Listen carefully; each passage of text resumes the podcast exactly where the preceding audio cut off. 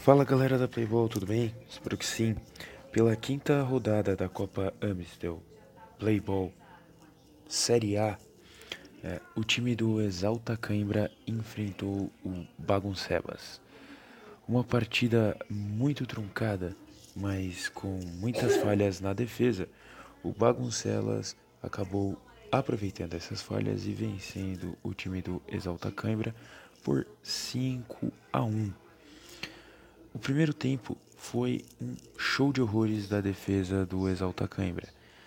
Os defensores pareciam muito nervosos e estavam deixando os atacantes do Baguncelas à vontade.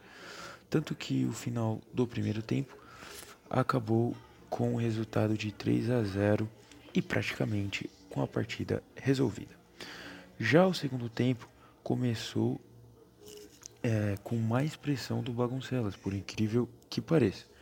Porém, com o placar de 3 a 0, o time deu uma baixada é, naturalmente e aos 12 minutos o time do Exalta Cãibra, com o número 11, Guilherme, acabou descontando, fazendo um gol. Ele praticamente estava sozinho na pequena área e só teve o trabalho de empurrar para as redes. Com isso, o Exalta Cãibra é, se empolgou e foi para cima. O Baguncelas se defendendo, mas levava muito perigo no contra-ataque.